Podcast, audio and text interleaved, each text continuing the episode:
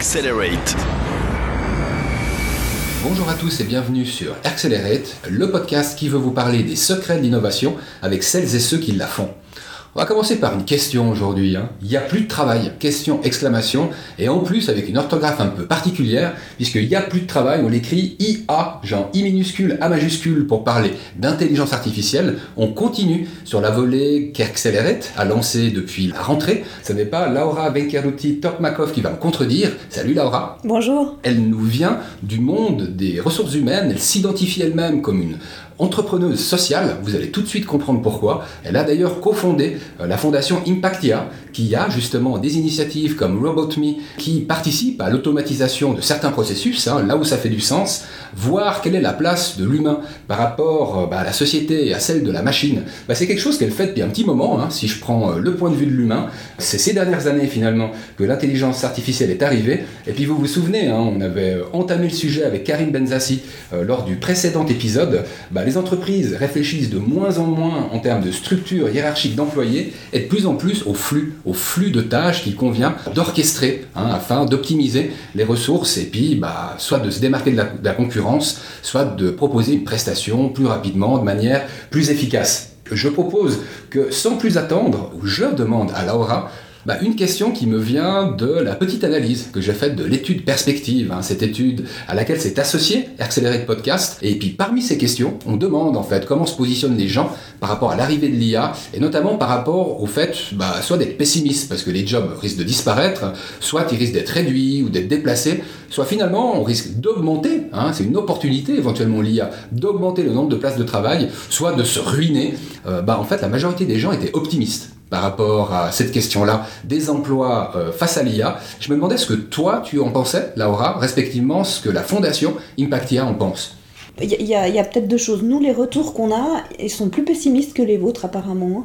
Euh, il y a beaucoup de peur. Et après, autour de Ah, mais mon job va disparaître, ça va être compliqué, ça va être la Mhm. catastrophe. C'est par rapport au travail, la peur? Oui, par Mhm. rapport au travail des gens, avec des choses qui sont peut-être plus du déni autour de mais je m'en fiche parce que la relation clientèle et puis la créativité, ça va rester à l'humain. Mhm. En général, on rigole à ce moment-là et puis on continue la discussion ou on abandonne suivant le, le, le, le- le côté du déni. Et, et chacun, ceux qui disent ben, les jobs vont être remplacés, comme ceux qui disent les jobs vont disparaître, ont des arguments qui sont tout à fait convaincants avec euh, des deux côtés. Donc nous, au niveau de la fondation Impactia, là on se positionne, c'est vraiment dire, quoi qu'il arrive, on se positionne sur le, le- le fait où tout le monde est d'accord, c'est que lorsque ça va arriver, ça va être trop rapide Mhm. trop rapide pour l'être humain et l'humanité qui n'aura pas eu le temps de transitionner. Et c'est là que la fondation Impactia se positionne en disant, ok, nous, notre job, c'est de faire en sorte de lisser cette transition-là. Mhm. Qu'elle arrive euh, dans 5 ans, dans 20 ans, dans 40 ans. Bah, en l'occurrence, en fait, euh, j'ai pu lire que la position d'Impactia sur l'intelligence artificielle est qu'elle transformera de manière significative nos vies. Euh, alors, j'ai dit tout à l'heure, c'est pas demain, mais c'est après-demain, puisque Oui. c'est entre 2020 et 2030. Oui. C'est là, en fait, le, le moment, le momentum de, de l'IA, et là où ça va être vraiment perceptible. On ne sait pas encore si c'est un changement de job ou une suppression de job qui nous attend, qu'il faut être prêt à ce qu'elle arrive. C'est ça, c'est que le tout, c'est que ça va remettre vraiment en cause l'identité de l'être humain avec autour de, du sens du travail, que ce soit un changement de job ou que ce soit une disparition de job. C'est qu'est-ce que je fais de mon temps qui jusqu'à présent était euh, investi dans du travail. Ce qu'on voit, c'est qu'aujourd'hui, le travail cause beaucoup de dommages collatéraux, de toute façon. Il y a une grande majorité, de notre point de vue, de gens qui subissent le travail avec des dommages collatéraux sur la santé physique et psychique. Et pour moi, l'arrivée de l'intelligence artificielle va permettre de vraiment se repositionner dessus. Et ça va être un débat sociétal, un débat politique, un débat individuel autour de qu'est-ce que fait l'humain. Quoi qu'il se passe, que le job change euh, et qu'il faille se former en continu ou que le job disparaisse et qu'on ne soit plus dans des relations de travail mais d'activité bénéfique. Finalement, c'est autre chose. Hmm. Mais ça reste du travail avec un T majuscule. Ouais. Ce que je me rends compte, c'est qu'une grosse partie des jobs sont toxiques et que bah, un soutien apporté sur euh, des parties de travail qui sont euh, moins supportables aujourd'hui car plus de pression, en l'occurrence l'au- l'automatisation peut faire du bien à l'humain. Oui, euh, y a- il y a- j'ai juste un petit bémol. Donc moi j'ai travaillé Mhm. à l'assurance chômage quelques Mhm. années et pour l'assurance chômage dans le sens où j'ai été prestataire aussi. Et, et ce que je vois, c'est qu'il y a, il y a un petit, euh, Il y, a un petit biais. Le premier, le premier biais, c'est qu'on a des gens qui tout d'un coup se lancent dans l'entrepreneuriat aujourd'hui euh, parce qu'ils n'arrivent plus à fonctionner dans le système classique d'employés. Euh, et, ça, je pense que ça démontre bien qu'il y, a une sorte de toxicité de mhm, l'entreprise comme on la pensait dans ce qu'elle fait, etc. Il y, a, il y a une deuxième chose où je me pose une grosse question, c'est qu'aujourd'hui, si on nous enlève toutes les charges à faible mobilisation cognitive, c'est-à-dire tout ce qu'on peut automatiser, euh, il y a un bout de danger parce que moi 8 heures par jour à ne faire que des choses à forte mobilisation cognitive je pense que je tiens pas trois semaines quoi, mhm. avant de, de, me brûler donc il y a, y, a, y a, aussi ce côté d'activité répétitive qui est apaisante presque méditative hein, mhm. selon des choses et il va nous falloir trouver un juste un juste milieu où l'être humain va pouvoir se poser dans le travail non plus euh, avec le côté euh, protestantisme oui travailler c'est normal que ça fasse mal mais avec un côté, ok, quel est le sens du travail, qu'est-ce que je fais, qu'est-ce que ça m'apporte, qu'est-ce que ça me rémunère, comment je peux euh, avec ça avoir une vie décente. Mhm. Et là, c'est toute une question sociétale, mhm. parce que oui, depuis, depuis 20 euh, ans, il me semble que le, le milieu entrepreneurial d'entreprise est de plus en plus toxique. Mhm. Alors c'est peut-être une perception aussi due à mon parcours. J'ai tout le temps travaillé dans l'insertion professionnelle, euh, mais je vois ça aussi au niveau privé, sans parler de burn-out ou sans parler de, de, de situations où les personnes sont en arrêt. Euh, je connais super peu de gens qui s'éclatent au boulot. Je partage ce point de vue. Et c'est vrai que, euh, en regardant du côté des entrepreneurs, par contre, il y a un degré de satisfaction qui vient pas forcément de la rémunération. Hein. J'ai pas remarqué. on peut être très heureux. Et puis apprendre à pas bien gagner sa vie, même quelques années, hein, donc euh, ça décolle véritablement. Venons-en peut-être au domaine de la vie. Euh, est-ce qu'ils sont plutôt professionnels ou est-ce qu'ils sont plutôt du domaine de la vie quotidienne Ou, bah, mettons en 2022, donc dans 4 ans, mhm. on verra de manière prépondérante un changement de la vie lié en fait à l'adoption d'intelligence artificielle mais ce sera plus facile entre euh, mon robot euh, aspirateur, entre euh, mes connexions sur mon téléphone, entre le fait de traduire de façon automatique, de pouvoir parler avec un chinois, avec un, un australien, avec un italien, avec une traduction simultanée. Probablement, moi je pense en 2022, on sera vraiment dans, dans un milieu où l'intelligence artificielle aura pris des petits pas sur notre vie quotidienne. Mhm. Je ne sais pas si elle va être aussi rapidement appliquée au niveau professionnel. Je suis toujours très surprise de voir qu'aujourd'hui, avec ce qui existe, il y a, y a, une sorte de non-conscience non au niveau des PME. Euh, de, de, la possibilité d'intégrer de l'intelligence artificielle de façon relativement aisée, de façon relativement rapide mhm. et avec des coûts qui sont assez maîtrisés. Et, comment t'expliques ça justement? Le fait que des solutions existent, qu'elles soient qui plus est abordables, soit en termes de technologie, soit en termes de prix, mais que par exemple en Suisse, on n'est pas encore nécessairement vu beaucoup de PME sauter le pas. Maintenant, ici en Suisse, euh, l'accès à des personnes compétentes est difficile. Donc des personnes qui sont capables de mettre de l'intelligence artificielle en place, et c'est en tout cas pas les développeurs IT classiques qui sont dans cette capacité-là. Il euh, y a une sorte de refroidissement à tout ce qui une sorte d'allergie à tout ce qui est informatique. On se rappelle tous dans les années 90 de méga projets informatiques, ou même de projets pas méga mais dans des PME hmm. qui ont pris le quintuple de temps, euh, x10 l'ascenseur au niveau des, des, prix. Et puis on n'arrive pas à comprendre vraiment l'essence de cette intelligence artificielle qui est, qui est, qui est différente même dans sa façon de se programmer, qui est différente dans sa, dans sa, dans sa façon de la faire euh, converger. Hein. J'aime bien Churchill dans ce cas-là qui dit euh, aller d'échec en échec avec un enthousiasme jusqu'à la réussite finale. L'intelligence artificielle, c'est ça. C'est une posture où on va d'échec en échec. Ah tiens, ça, ça marche pas. J'essaye comme ça. Je passe 4 heures. Je passe 2 jours à la faire, euh, tenter de la faire converger. Elle marche pas. Il faut encore. Donc c'est une façon de faire différente c'est assez difficile d'aller vers sa direction et de dire ok, on va faire une petite intelligence artificielle. Ok, donnez-moi un cahier des charges ben hmm, c'est pas possible, ok qu'est-ce que vous avez besoin, combien de temps ça va prendre, etc. Ben en fait ça va dépendre, faut qu'on regarde les données, faut qu'on regarde les datas, ok je vous donne les datas et maintenant, hmm, ben je sais toujours pas. Donc c'est une hmm. façon de, de, faire qui est différente. Nous on, bosse avec, euh, avec Visium qui est une, une, entreprise qui est sortie de l'EPFL où c'est euh, une quinzaine d'ingénieurs de tête euh, hyper jeunes qui ont complètement ça dans, dans la tête, ce pivot, cette façon de faire. Et, et, on voit, si on, se, si on travaille avec eux, on fait des choses, c'est très rapide, en deux jours, ils nous trouvent des solutions, et puis après on lance les, les projets. Si on discute ça dans des entreprises, on fait des audits, l'IT est là, oui, non, mais non. Il faut rentrer ça dans les cases qu'ils connaissent en fait. Oui. C'est un peu ça. Hein. Oui.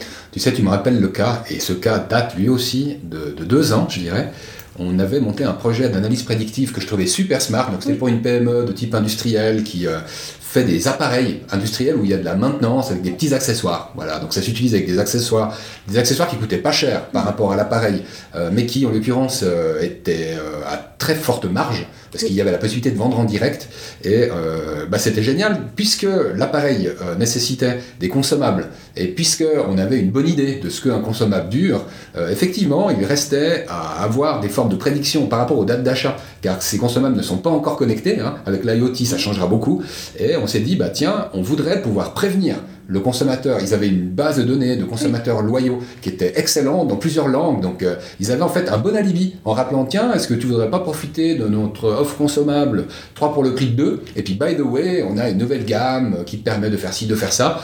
Et euh, je trouvais juste génial, quoi, au niveau du brief fait un gros effort au niveau du prix pour que bah, ce soit jouable. Hein. On parle d'un montant à 4 chiffres. Euh, en France-Suisse, ça pas grand-chose hein, du domaine de l'IT qui est à 4 chiffres. Donc je profite quand même de le mentionner.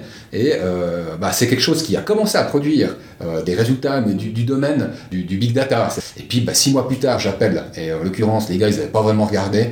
Et puis six mois après, ils m'ont dit qu'ils allaient arrêter le projet parce que c'était pas prioritaire. Et j'ai l'impression qu'il y a eu un manque de considération c'est ce que je voulais dire, tu sais, faire rentrer ça dans ces petites cases. c'est dommage parce que finalement, c'était euh, une de ces euh, prédictions euh, qui s'est auto-validée parce que le truc n'a pas marché vu qu'il y a eu tellement peu d'attention. Du coup, ça vaut pas vraiment la peine de foncer sur les analyses prédictives. Et je trouve ça méga dommage juste de comprendre comment ça fonctionne, pas de devenir, on ne demande pas qu'un CEO soit un spécialiste d'AI, mais qu'il ait une vision de comment ça marche, qu'est-ce qui existe aujourd'hui, qu'est-ce qui est faisable aujourd'hui, dans quelle échelle de temps Qu'est-ce que ça veut dire? Ok, des datas, mais moi j'ai plein de datas, est-ce qu'elles sont bonnes, est-ce qu'elles sont mauvaises? Comment on peut les structurer? D'avoir cette vision générale pour comprendre la pertinence. Dans l'exemple que tu donnes, euh, c'est aberrant parce que une quelque chose qui puisse avoir des prédictions de vente peut faire complètement basculer l'entreprise vers quelque chose qui était secondaire, qui devient mhm. vraiment ce qui lead l'entreprise et qui lui permet d'aller vers l'innovation. Donc dès qu'il y a, dès qu'il y a cette nouvelle prise en conscience de qu'est-ce que ça veut dire, là, cette connaissance, on voit aussi que l'entreprise est plus impliquée. Et mhm. à ce moment-là, elle va faire les efforts. Autrement, c'est un peu, oui, ce serait bien, c'est à la mode, c'est un buzzword, on va regarder, puis on regarde de haut, et puis après, de toute façon, on comprend pas bien les enjeux, et puis on repasse, à la, on repasse au truc classique, en mhm. fait. Ouais, et puis ça valide finalement que c'était très bien avant. oui, voilà, c'est hein ça. pas de... Euh, on le disait justement en introduction, je le disais que les entreprises, euh, bah, elles cherchent à optimiser leur processus en les automatisant de manière intelligente. Maintenant, il y a, les gros enjeux des prochains apprentissages d'IA aujourd'hui. Là, on est sur de l'apprentissage supervisé, non supervisé. Le gros enjeu, c'est les apprentissages auto-supervisés où l'IA n'aura pas besoin de l'humain parce qu'il va utiliser la technique humaine, c'est-à-dire l'observation pour apprendre tout seul. Euh, donc peut-être pour l'instant, on pourrait a deux choix. Soit alors on devient les idiots de l'IA et puis on va la subir et on ne sait pas ce qui va se passer après avec nous. Comme euh, dirait notre président, on va devenir les animaux domestiques des IA parce qu'on leur a interdit de nous supprimer. Du coup, ils vont nous nourrir, nous mettre des cases de réalité virtuelle et nous occuper. Et puis, le président de la fondation Impactia, c'est ça. Hein. Oui. Euh, soit alors on, choisit d'être, euh, de pas être les idiots et on regarde, ok, moi j'apprends aux IA des choses on, a, on va avoir un certain laps de temps sur lesquels on pourra faire ce qu'on appelle les human in the loop, c'est-à-dire je vais travailler avec l'IA, et puis peut-être ça va dégager d'autres jobs qu'on pense pas, peut-être pas, mais je vais, je vais retrouver de ce, que, de ce que je participe à l'apprentissage des IA, je vais retrouver mes billes là-dedans en mhm. fait. Je vais être un coach d'IA. Et ça, c'est pour maintenant Ça commence déjà. On a listé à peu près 17 métiers qui existent déjà. 17 ou 20, je sais plus, qui existent déjà, dont on n'entend pas parler. Et lorsque ces métiers aujourd'hui sont activés, c'est plutôt au Bangladesh, sur Amazon Turk, Machine Turk, Amazon, je sais plus jamais mhm. dans quel nom. et, et c'est des choses qui sont données à l'extérieur, mais nous on aimerait bien les rapatrier, mhm. ces jobs-là. C'est un exemple de job donc, Labelliseur de données, mhm. responsable de la conformité éthique, coach d'IA, ceux qui vont apprendre l'empathie à l'IA, comme on apprend l'empathie à l'IA. Euh, euh, des micro-formateurs, nano-formateurs, comment, comment je travaille avec l'IA. Un sujet justement de RobotMe qu'on va couvrir euh, dans quelques questions. Hein. Oui, voilà. Bon. Un petit point peut-être.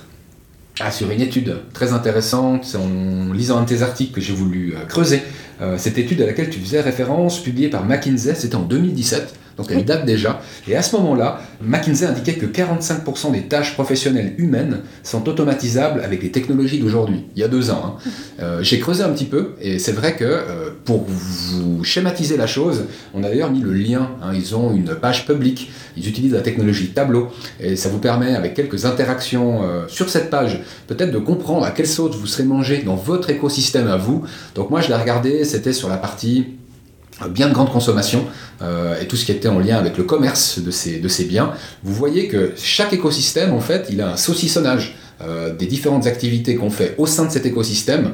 Euh, grosso modo, il y a une phase de préparation des activités, il y a une phase d'opération même, il y a une phase de débrief. Voilà, j'ai vu en cliquant sous production ou sous santé qu'on était pas mal dans ces phases-là, mais elles changent en fait d'un écosystème à l'autre. Et vous voyez, par exemple, sur la préparation des contacts, hein, si je suis au niveau vente, que euh, bah il y a en fait un degré d'automatisation qui est plus ou moins élevé. Typiquement celui-ci, je crois qu'il peut aller entre 20 et 80 euh, entendez par là, par exemple, que la classification, la hiérarchisation de contacts euh, en vue de réaliser une vente, se fait voir que c'était avec un haut degré d'automatisation, ça dépassait les 60%, je crois que c'était proche des 80%. Et puis, bah, quand on somme tout ça, hein, les différentes tranches, les différents écosystèmes, on arrive, en tout cas c'est ma compréhension, aux 45% des tâches professionnelles humaines qui sont automatisables avec les technologies d'aujourd'hui. Traduction, il n'y a aucun poste où il y a 100% des activités qui sont aujourd'hui faites par un humain et qui pourraient être données à un robot qui n'existe n'existerait donc pas pour ça. Voilà. Et j'ai trouvé vraiment intéressant euh, autant le chiffre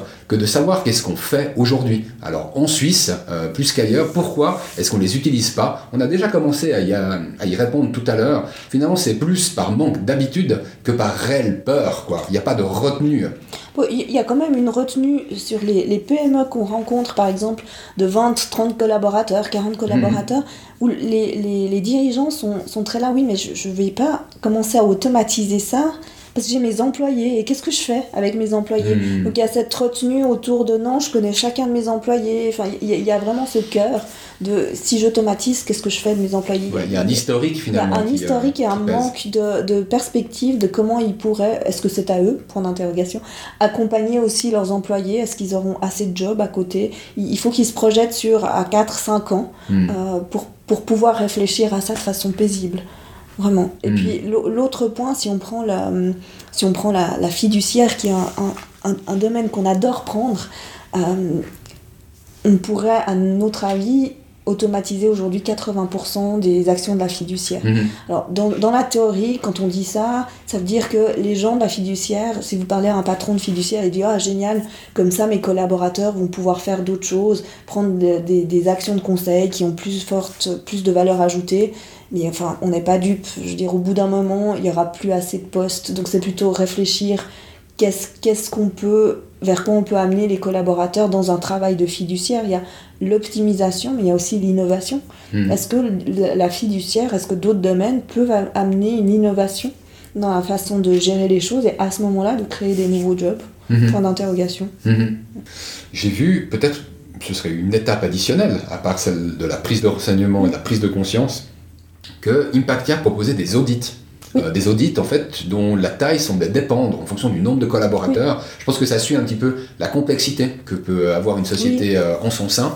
euh, j'avais le sentiment, mais c'était ma compréhension, que cet audit il allait un peu plus loin dans deux sens. Le premier, tu l'as dit, peut-être qu'il y a un accompagnement dans la formulation de la stratégie ou de la vision sur plusieurs années, pas trop long, mais quand même plus qu'une année ou deux, parce que c'est des choses qui peuvent aussi nécessiter des investissements. Et donc, euh, même si euh, ils ont considérablement baissé, bah, ça reste des investissements, hein, pas des charges ou des expenses. L'autre point, c'est que j'avais le sentiment que cet audit, il prenait aussi en compte la situation actuelle de la société. C'est genre, vous, vous en êtes où pour savoir de quel point on part dans cette situation donnée. Est-ce que j'ai bien compris ou qu'est-ce qu'apporte l'audit que propose Impactia alors, je, pense que tu as, tu as bien compris. L'idée, c'est de comprendre où on est l'entreprise.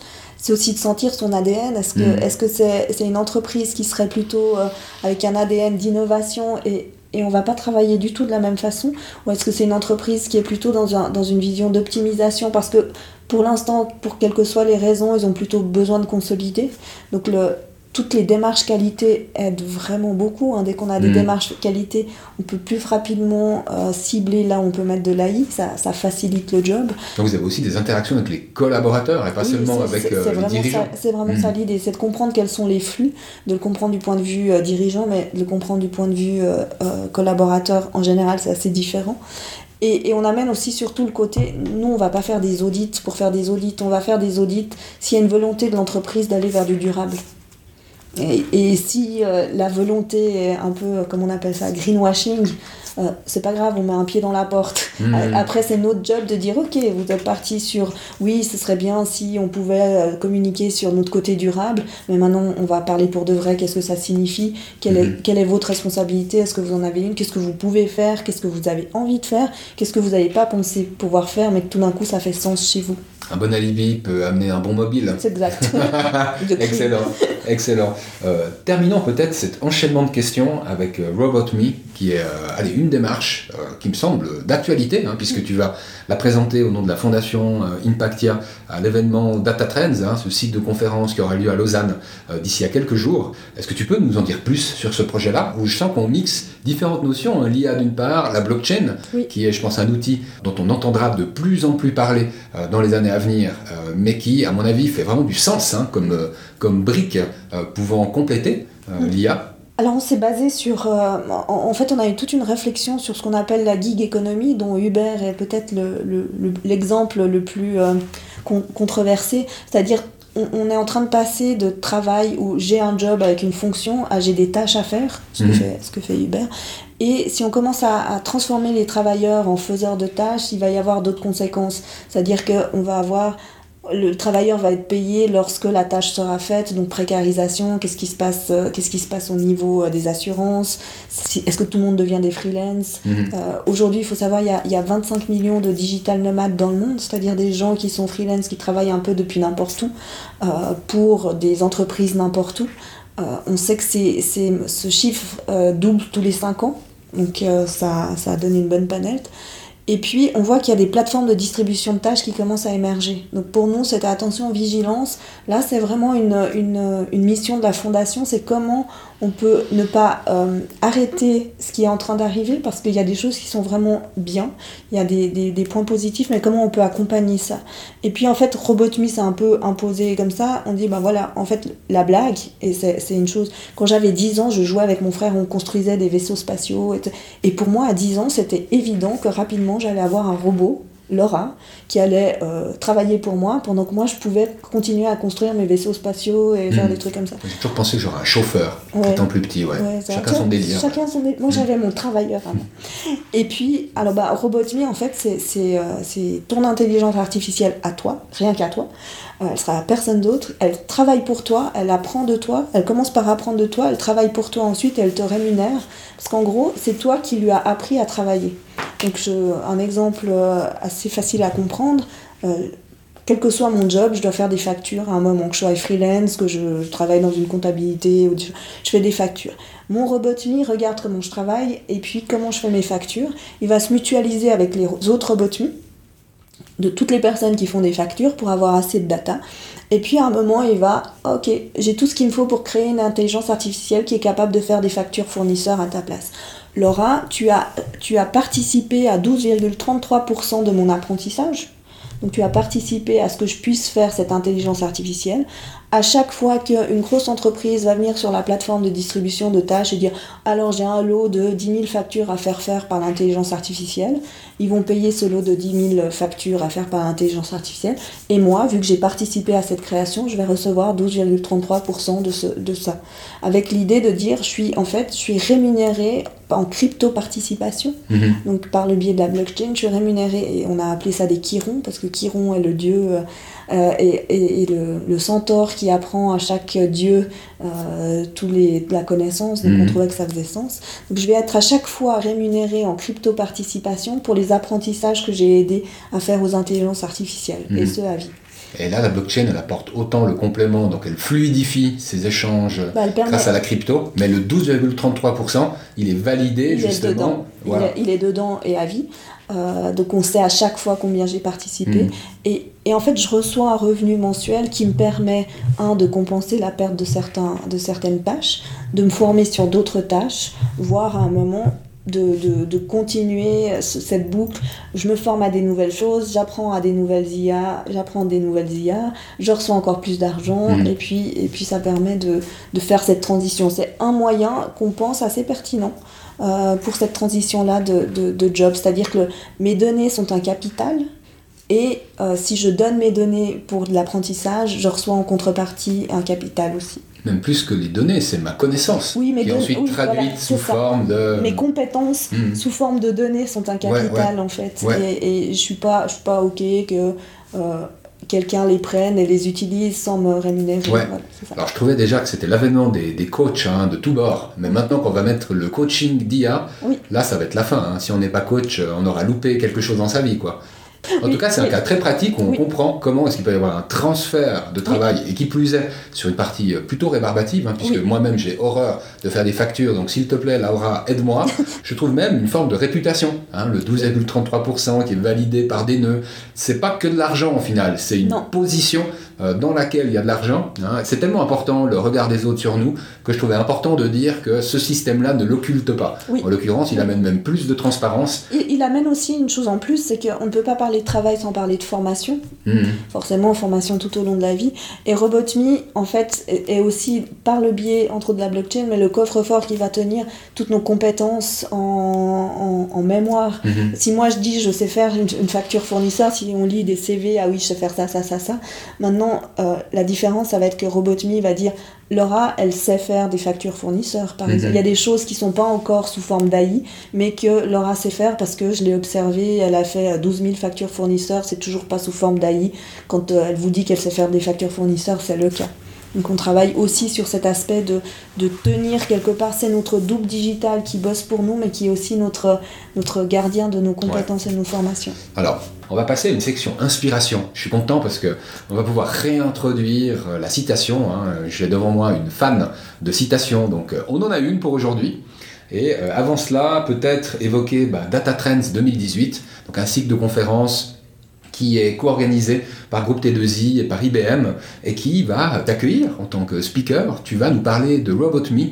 Euh, J'imagine que tu vas peut-être davantage décrire la solution que vous êtes en train de développer, éventuellement la vision qu'il y a tout autour. Ou est-ce que tu peux simplement nous en dire plus? Alors, je vais, je vais euh, faire la, la conférence de clôture autour de l'impact sociétal de l'AI. Excellent. Et puis de Robotme. Je pense plutôt m'attarder sur l'impact sociétal mhm. et un peu sur Robotme parce qu'il y a, y a quelques articles qui l'expliquent beaucoup mieux que je le ferai. Euh, et, vraiment, euh, quelles sont les conséquences, quels sont les enjeux, quels sont les défis, quels sont ceux qu'on a, qu'on a vus au niveau de l'advisory board et de nos, de nos trois jours de travail à mettre en place rapidement à court, moyen et long terme. Mhm. En tout cas, le programme, il est sur datatrends.ch. N'hésitez pas à vous inscrire, il reste quelques places. Euh, inscription obligatoire, mais l'inscription est gratuite, donc euh, pas de paiement requis. Il y a un autre sujet que je trouve assez intéressant hein, pour les fans euh, d'intelligence cognitive que vous êtes. Il y a l'IBM Research Technology Vision qui sera présenté à ce moment-là. Donc IBM qui raconte bah, quelles sont les grandes tendances en termes de data, d'intelligence cognitive. J'insiste sur le fait qu'il y a quelques partenaires intéressants hein, et qu'on connaît avec l'association La Data qui sera là pour vous faire participer alors de visu à euh, l'étude qui se trouve par ailleurs également en ligne qui s'appelle Perspective. Alors le but c'est de comprendre, le but de perspective. C'est de comprendre comment est-ce qu'on peut utiliser l'IA aujourd'hui concrètement. Il y a des cas d'usage qui existent. Euh, on a parlé tout à l'heure de la gestion des factures. C'est quelque chose qui est plutôt bien fait aujourd'hui hein, par des outils d'intelligence artificielle qui sont proposés justement à travers ces gros ERP. Microsoft euh, fait très fort avec sa plateforme Azure en ce moment. Euh, ils sont forts au niveau CRM, ils sont forts au niveau gestion de la facturation.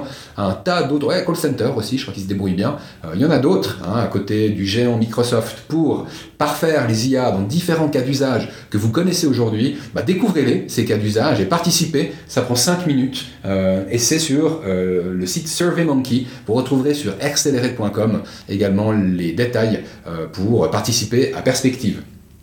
Et euh, j'en profite pour conclure. Alors avec ta citation à toi, je crois qu'elle est sur tous tes murs. Donc je, vais, te la- je vais te, je vais te laisser la dire. En français, c'est euh, alors c'est- c'est c'est- c'est un grand philosophe très très très connu. c'est Maître Yoda qui dit euh, fais ou ne fais pas, il n'y a pas d'essai. Mhm. Et, et pour moi, c'est voilà, ça dit tout. C'est soit tu te lances, soit tu te lances pas. Il n'y a pas des, il y a pas de chemin entre. Hein, vous savez, on l'a déjà dit hein, pour les férus. Euh, C'était à l'époque de Nipsels que j'avais réévoqué la quote de Maître Yoda. Je pense qu'elle est simplement géniale, cette quote courte, hein, comme euh, sait nous l'enseigner ce maître. Et puis, euh, on valorise trop souvent les essais, et pas assez les échecs, et pas assez les, euh, les victoires. Euh, vous m'avez déjà entendu dire que les échecs, c'est en fait des préparations au succès. C'est pas des échecs, c'est une préparation au succès. Je peux pas le résumer mieux que ça. Donc valorisez vos échecs, valorisez vos succès, et puis allez, je ferai également l'effort de moins valoriser mes entre guillemets essais. Parfait. Euh, Peut-être que tu pourrais donner le site internet sur lequel ils retrouvent des informations. Oui, très simple. www.impactia.org. Et là, vous retrouverez euh, des articles, vous retrouverez la mission de cette fondation qui se trouve juste à côté de la gare de Cornavin, euh, en ville de Genève. Et puis, euh, il y a des participations à des événements également, euh, il y a des tas de choses, découvrez-les. Ils ont effectivement un board qui est impressionnant, transversal, plus de 20 personnalités. Et une intelligence artificielle dans le board. La, la 21e Oui. Incroyable. Ouais. bon, alors on peut dire qu'il étudie de près cette euh, intelligence artificielle. Nous allons, quant à nous, euh, bah, déjà remercier Laura pour euh, sa présence, ses inspirations. Merci beaucoup, Laura. Merci à vous Au tous. Mais ils peuvent pas parler là, mais ils remercient, je le sais, je le sais. Et vous aurez le plaisir, hein, si vous êtes sur Lausanne le 14 novembre, de pouvoir voir et écouter Laura cette fois des visus. C'est à l'hôtel Aquatis de Lausanne. Mon Dieu, j'ai peut-être pas dit le nom tout à l'heure. Et puis, bah, quant à moi, je serai également sur place le 14 novembre. Et autrement, dans un prochain épisode d'Accelerate, on retrouvera un nouveau reflet euh, de l'intelligence artificielle qui nous passionne tant en ce moment. Bah, D'ici là, innovez bien. Et puis, au plaisir de se rentendre dans deux semaines. Allez, bye bye.